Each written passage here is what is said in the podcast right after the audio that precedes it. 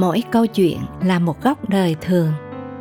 Ước ao bạn sẽ tìm thấy những bài học ẩn chứa trong từng câu chuyện mà hạt muối muốn được chia sẻ cùng bạn.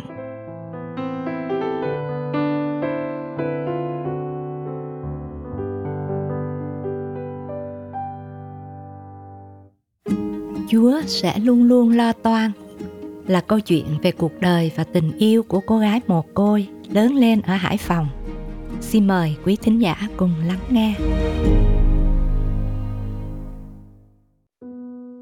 Hai chị em có cha mà như không có. Năm 4 tuổi, cha bỏ ba mẹ con cô để đi sang hồng kông cùng người tình. Ký ức về cha chẳng có gì hơn ngoài hình ảnh một người đàn ông, cầm dao rượt đuổi và chém mẹ. Ngay từ nhỏ, không ít lần cô bé đã nếm mùi đòn roi, thế nên nghĩ về cha cô bé chỉ nhớ đến một cây roi dài với tình cảm sợ, ghét, lẫn lộn. Từ ngày cha bỏ đi, một mình mẹ phải tảo tần nuôi hai chị em. Cái khổ không sao tránh khỏi. Cả ba mẹ con đã từng trải qua những ngày đói thiếu, phải ăn cả cám ngô dành cho gà để sống sót qua ngày. Tuổi thơ khốn khó, mới tí tuổi đầu, cô bé đã sớm quen với việc xách nước, dẻ củi, thức khuya dậy sớm để san sẻ gánh nặng cho mẹ những tháng trời hải phòng rét cống 4 giờ sáng cô bé phải thức dậy để đi lấy bánh mì. Đôi chân nhỏ tím ngắt vì lạnh, tất tả chạy bán cho xong để kịp giờ trở về đi học. Rồi buổi chiều, sau khi học xong bài vở ở trường, hai chị em bé tí lại dắt nhau ra chợ với ấm nước chè trên tay, vừa đi vừa rao. Thế nhưng dù có làm gì cũng không thể vơi đi những khắc nghiệt của cuộc sống vì quá cực nhọc mà ăn uống kham khổ. Người mẹ đã mang trong mình chứng bệnh nan y. Thật đúng như người ta vẫn thường nói, nghèo đói và bệnh tật là hai thứ hiếm khi tách rời. Trong những ngày gian nan ấy, mẹ cô được biết chúa. Sau đó hai chị em được dẫn đến nhà thờ. Đó là nơi để lại trong cô những ký ức đẹp đẽ. Trong một căn phòng nhỏ có đông bạn bè, hai chị em không bị hất hủi nhưng lại được đón nhận. Không bị khinh chê, nhưng lại được yêu thương. Nơi đó, cô được nghe những câu chuyện kinh thánh kể về một người cha, hoàn toàn khác với người cha trong ký ức của cô. Dù chưa hiểu được nhiều về chúa, nhưng cả hai chị em đều rất khoái được đi nhà thờ. Từ ngày mẹ tin chúa, mỗi buổi tối trước khi đi ngủ, bà thường cầm lấy bàn tay nhỏ bé của hai chị em rồi thầm thì khẩn nguyện đó là những giây phút ấm áp và yên bình giữa tuổi thơ nhọc nhằn. Thế nhưng hạnh phúc nhỏ nhoi đó cũng chẳng kéo dài. Và một ngày gió mẹ đột ngột qua đời. Đó là ngày mà hai chị em ngơ ngác hiểu ra thế nào là bơ vơ. Căn nhà trống dột nát, siêu vẹo, không còn bóng dáng mẹ, bỗng trở nên lạ lẫm.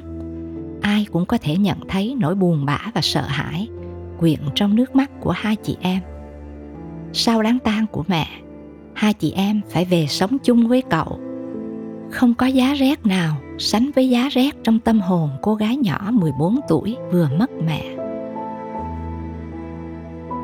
Cái không gian nhỏ bé mù mờ trong góc bếp nhà cậu là nơi cô bé giấu mình mỗi khi cảm thấy tủi thân. Ở đó, cây chổi, lò than, ấm nước thường chứng kiến những giọt nước mắt của cô thi nhau lăn dài trên má. Khi không còn mẹ, cô mới nhận ra tuổi thơ dẫu khốn khó nhưng có mẹ vẫn là ấm áp biết dường nào. Nỗi buồn mất mẹ chưa nguôi lại phải chịu đựng thêm những lời nói nặng nhẹ mỗi ngày. Lúc thì cậu nói không được đi học. Khi thì cậu bàn tính cho hai chị em vào trại mồ côi. Rồi những khi bực bội cậu lại lớn tiếng nói tao không nuôi nổi chúng mày. Cảm giác lo lắng buồn tủi như bao trùm tuổi thơ cô bé thường ngồi hàng giờ nơi góc bếp. Chẳng để làm gì chỉ để nhớ mẹ và khóc. Cuối cùng cậu và gia đình của cậu cũng quyết định cho hai chị em trở về sống trong ngôi nhà cũ. Giờ đây trong nơi nghèo nàn mà quen thuộc hai đứa trẻ mồ côi chị 15, em 13 phải đương đầu với cuộc sống đầy thách thức để đùm bọc nhau. Bữa đói bữa no lúc đi rửa bát thuê, khi đi nhặt chè làm mướn, đủ cách để có thể kiếm sống. Trong hoàn cảnh đáng thương đó, thật mừng vì hai chị em lại tìm được niềm an ủi lớn từ những người trong hội thánh. Nhiều lần nhận sự giúp đỡ từ họ, cô bé cứ thắc mắc thầm nghĩ, tuy có cậu, có gì, nhưng chẳng ai lo cho mình. Còn những người này, chẳng họ hàng thân thích, mà sao họ lại tốt với mình như vậy?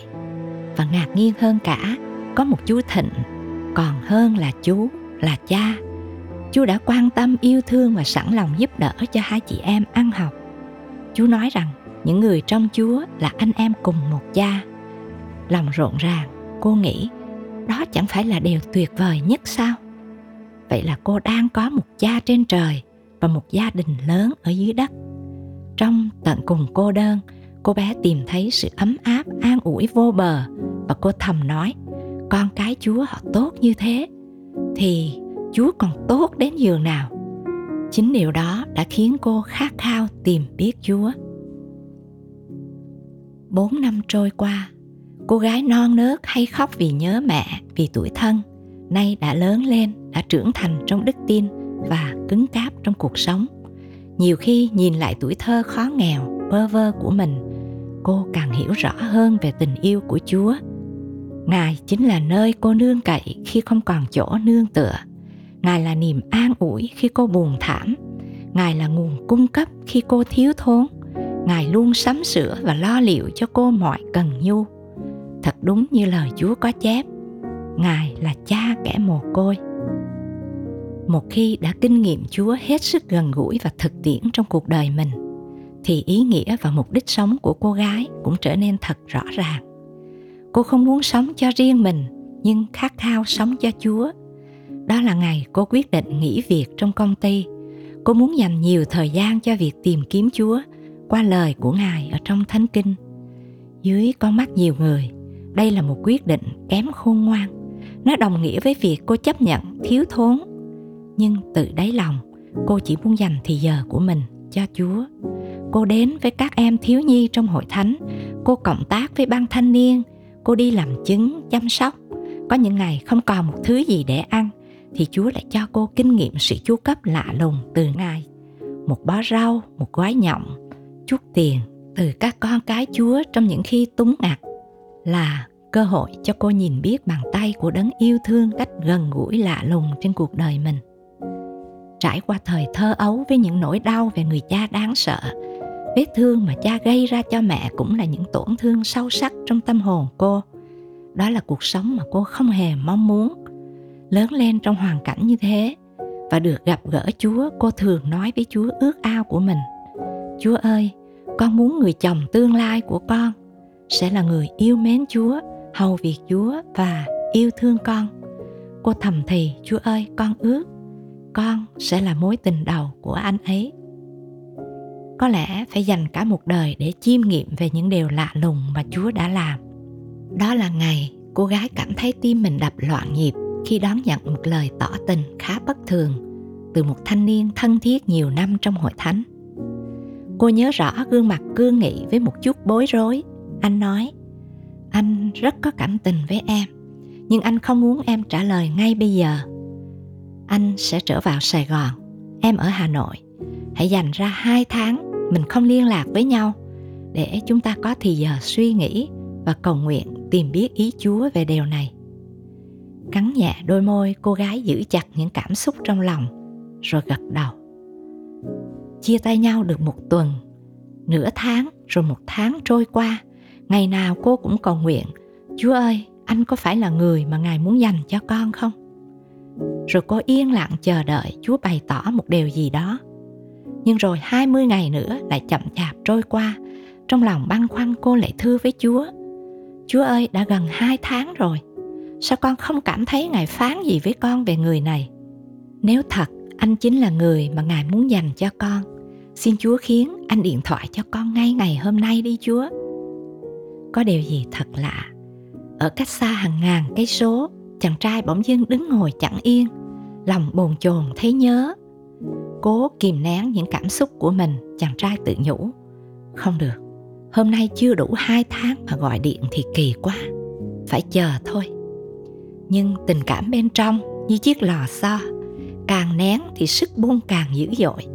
Cuối cùng đầu hàng với những cảm xúc trong lòng, chàng cầm điện thoại lên, bấm số. Chiếc điện thoại nhỏ rung lên trong lòng bàn tay cô gái. Là anh, cô thoảng thốt kêu lên chẳng phải vì nghe được tiếng anh sau nhiều ngày xa vắng, mà vì một lần nữa trong cuộc đời, cô thấy sự đáp lời của chúa rõ ràng. Thật đáng kinh ngạc. Chúa đã kết nối đôi bạn trẻ theo cách đó. Sau ba năm kết hôn, cả hai đều bồi hồi nhớ lại khoảnh khắc huyền nhiệm. Khi khám phá ra, chúa dành chúng mình cho nhau, và cả hai đều là mối tình đầu của nhau, đúng như lời họ cầu xin riêng tư với chúa. Thân mến. Tôi cảm ơn chúa vì cơ hội được gặp đôi bạn trẻ này. Qua ánh mắt yêu thương họ nhìn nhau, tôi nhận ra chúa đã bù đắp cho tuổi thơ khốn khó của cô bằng tình yêu tuyệt đẹp ngày hôm nay. Ngày thơ ấu, cô gái nhìn cuộc đời vần vũ mây đen. Trái tim nhỏ bé phải chịu nhiều vết thương từ cuộc hôn nhân đau buồn của mẹ. Nhưng ngày hôm nay, chúa lại dùng cô để hầu việc ngài trong chính lĩnh vực hôn nhân và gia đình. Thật lạ lùng vì cách mà chúa đã làm. Thánh kinh chép, thật phước cho người nhờ cậy đức giê-hô-va và lấy đức giê-hô-va làm nơi nương tựa mình. Người ấy như cây trồng bên bờ suối, đâm rễ theo dòng nước chảy.